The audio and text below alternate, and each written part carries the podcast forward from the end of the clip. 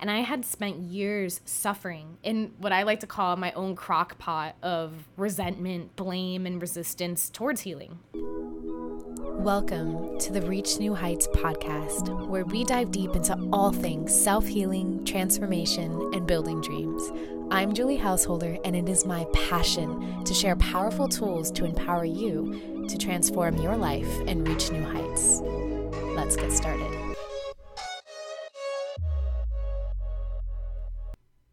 Welcome to episode four of the Reach New Heights podcast. Today, we are talking all about building emotional literacy and navigating difficult emotions. We will dive into concepts about building self empowerment through our relationship with our emotions and emotional baggage, societal stigmas and ideas that affect our emotional health, as well as some powerful reflection questions, tips, and exercises to support you in your process of self improvement. So, before we hop into our podcast today, I'm going to invite you into kind of, it's kind of silly, but it's an awareness exercise that I like to do to bring me to the present moment and just get me back into my body. I don't know if you've ever felt that when you're having a really busy day or when a lot of things are going on, it's like our minds become like this buzzing beehive and sometimes when we do something that can just bring us back to the present moment, we can start feeling more in our body, feeling more relaxed. And this is something that my mom used to actually do with me growing up because I was someone I would tend to curl my toes and I think it was from anxiety, but she'd always ask me to like move my toes and fan them out. But something that I do, and if this isn't available to you with your feet or your toes, you can do this with your hands as well is you slowly fan your toes out as wide as you can and starting with the left foot, try to put down one toe at a time without moving the other toes. Moving in from the pinky toe all the way to the big toe. And then if you're using your hands, you can do the same thing, fanning your hands out and then just placing one finger down at a time. If you're driving and listening to this, I would recommend doing this when you are not moving. Um, sometimes I'll do this at a red light and I'll just place one finger at a time. And when I finish each side, I take a full deep breath in. So, starting with our left foot, fanning your feet as far, your toes as far as you can. And then just starting with your pinky toe, moving it down slowly.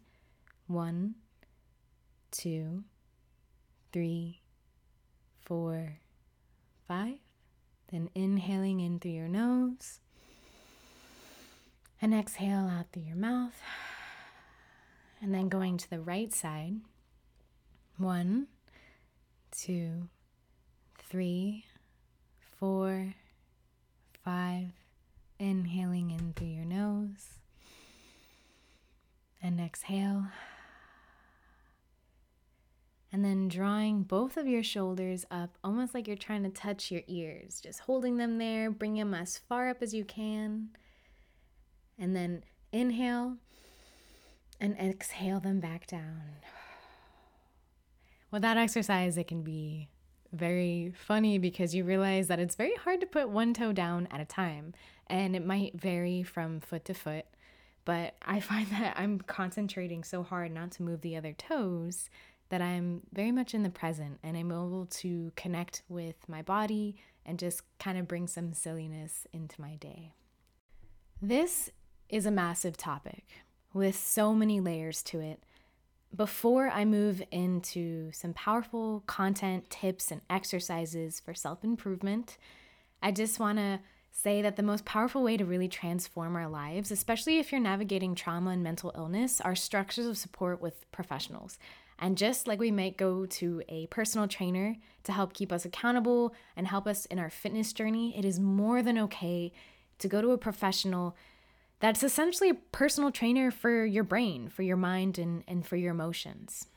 There is a hilarious meme. It's kind of like a comic strip, and it has two frames. Where on one side, all you see is this cartoon drawing of super muscular legs. I mean, these legs are completely ripped.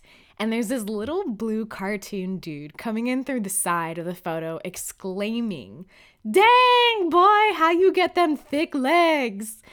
And then in the second frame, it zooms out to show the full body shot of the cartoon man carrying this colossal sack on his shoulders that reads uh, in words on the cross that says emotional baggage on this bag literally every time I see this comic strip meme, I burst out laughing. It is so funny, but also it's so funny because it's so true and and and the truth that it makes light of.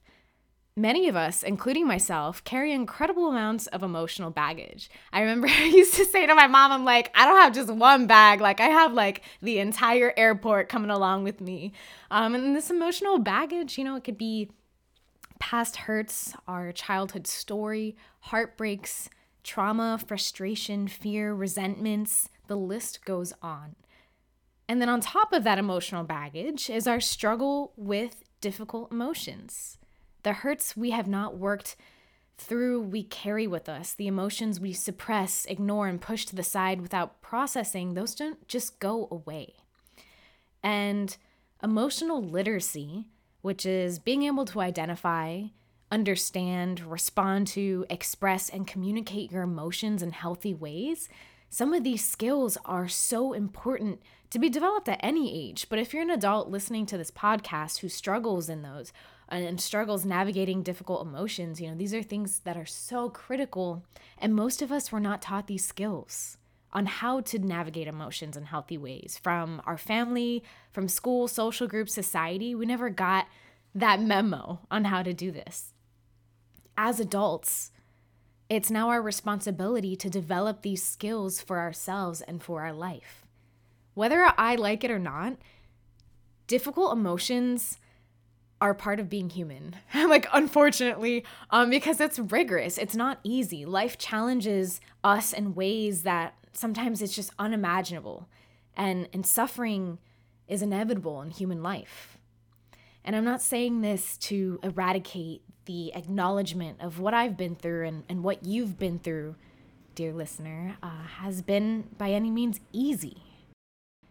You know, when we take responsibility for learning the tools we were never taught, seek skilled professional support, and have the transformational willingness to grow our skill set for these things, like we would for anything else in our life that we want to improve, when we take responsibility for our healing, and for our action steps towards our dreams and this form of learning, we step into that mode of truly being the catalyst for ourselves, for our own growth, for our own evolution.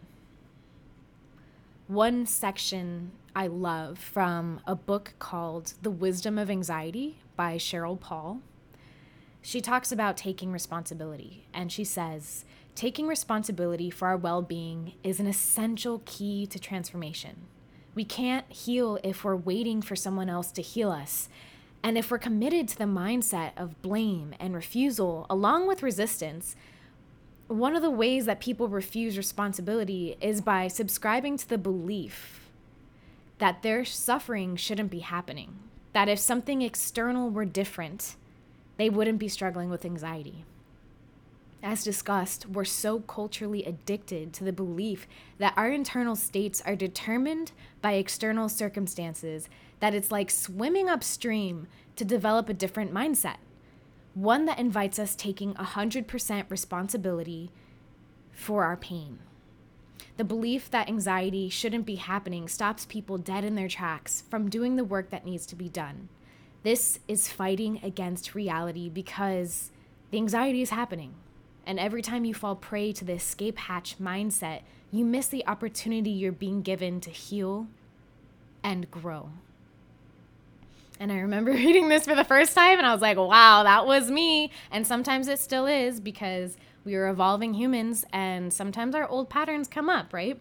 But I used to resist emotional pain and difficult emotions like you would not imagine. I was so angry about what had happened to me in my life and I had spent years suffering in what I like to call my own crock pot of resentment, blame, and resistance towards healing.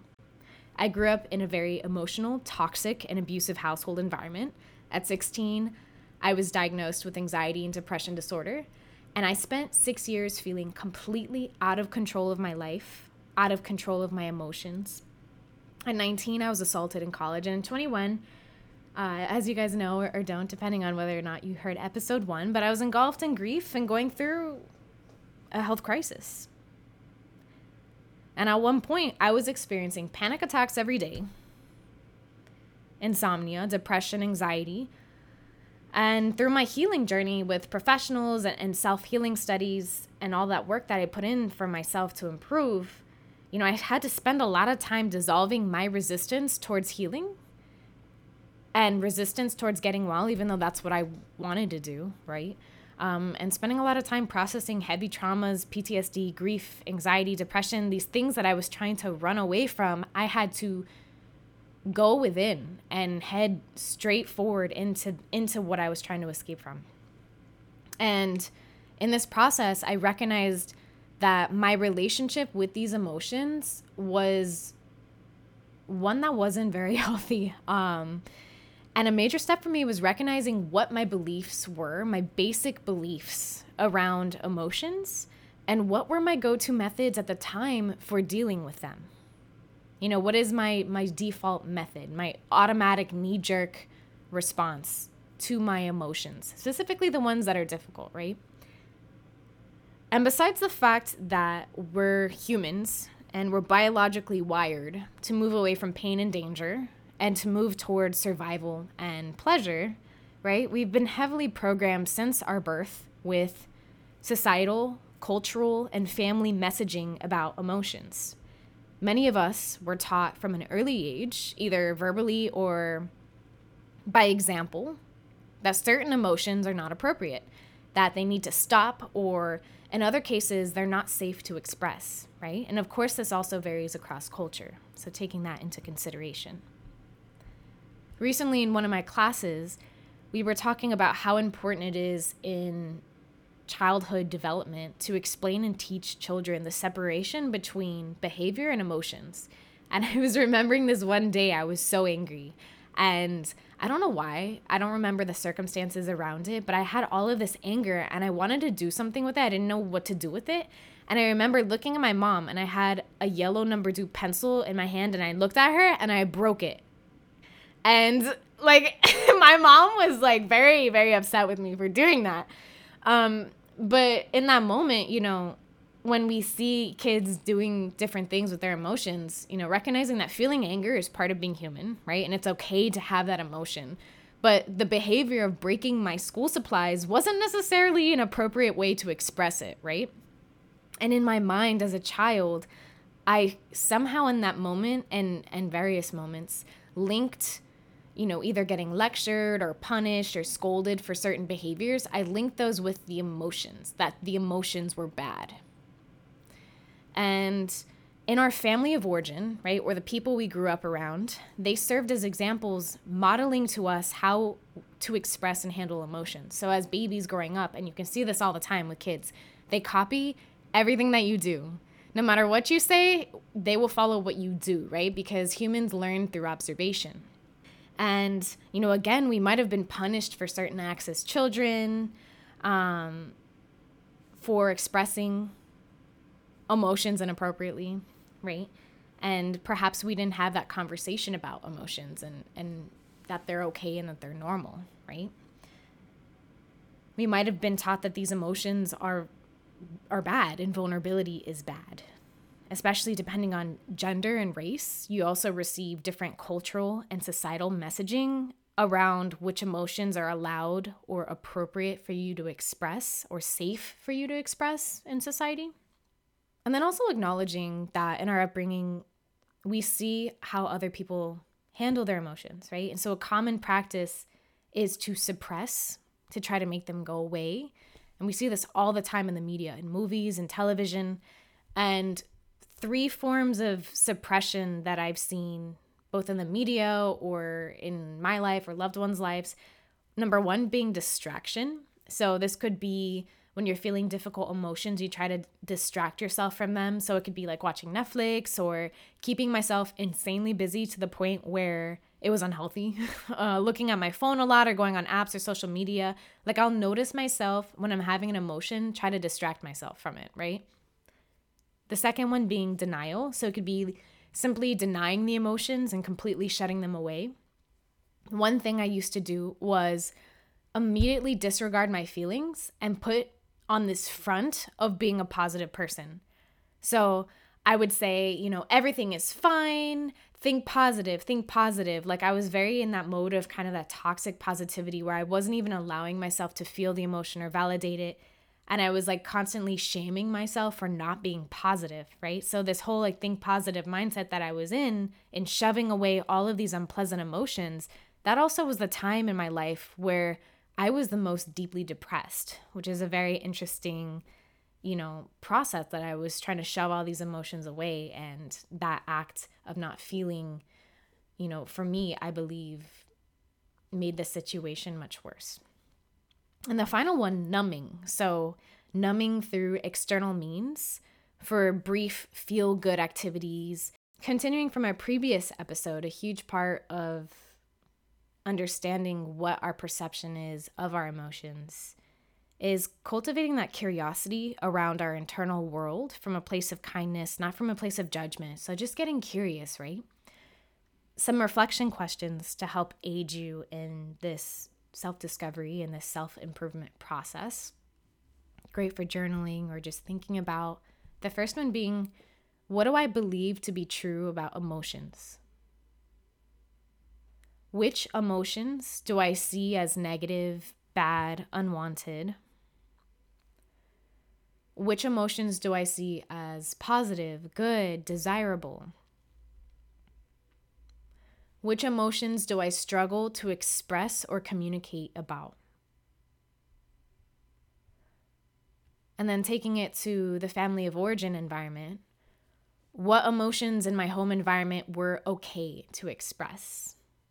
Which emotions were not acceptable to be expressed in my family of origin or my you know, the environment that you grew up in. How do those people that I grew up around, how did they express and deal with their emotions? How did they model that for me as a child? And then now, looking at your own life currently, how do I try to deal with emotions and make myself feel better? What are my common ways? This week, I invite you to start noticing when difficult emotions coming up, you know, just noticing your response to it, you know, what are your thoughts? What do you do? Do you notice yourself trying to make it go away? You know, what are your your means do you notice yourself trying to distract yourself or different like forms of denial or numbing? Many times our inner talk when we feel these difficult emotions reflects the critical voices we heard in society or around us voices that invalidated us, voices that told us to just get over it or that we were being too sensitive, voices that judged or were discriminatory. And our self talk is often built from this external programming and kind of like that self inner critic. And one exercise that I really love to do, and it's from Sheryl Paul, we can begin flipping that script and really become our inner best friend or loving parent. And whenever you have a difficult emotion arise, imagine how would you respond to your best friend or child who was feeling that way? And practice speaking to yourself in your mind in this loving, kind way. Another great exercise and tool that I've learned through my journey in therapy is called Riding the Wave of Emotions. And I'm actually going to be reading really quickly off. It's called Mind Soother Therapy Center. And it's an article written by Kendra Anderson. And so she talks about riding the wave encourages us to experience our emotions like waves of the ocean. So we float with less intense feelings or ride the waves of stronger emotions. This skill is like riding a surfboard through these emotions, knowing that it's only going to last a little while and then subtly subside. And here are some of the tips that she recommends to help you practice riding the wave. And these have really helped me in my life. Number one, be aware of the emotion, right? We talked in last episode about awareness being key. We can't support ourselves through anything that we're not aware of, right? And so, in a non judgmental and mindful manner, recognize the feeling that you're experiencing, naming the feeling, and think of it as, you know, a part of you, but it's not all of you. We have our emotions, but we're not our emotions. Number two, experience it. So, allowing ourselves to experience this feeling like riding a wave moving through the ocean.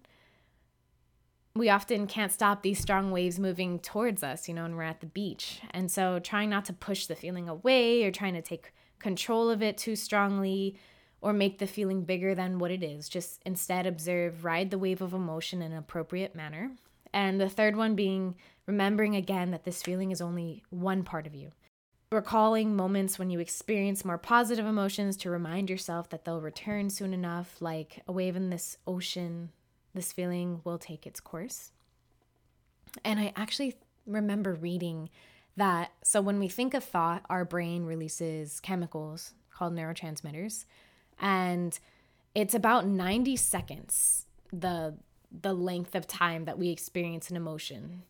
And a lot of the times it's our thinking and our our struggle wrestling with the emotion that makes it longer than it normally would be in that chemical release process.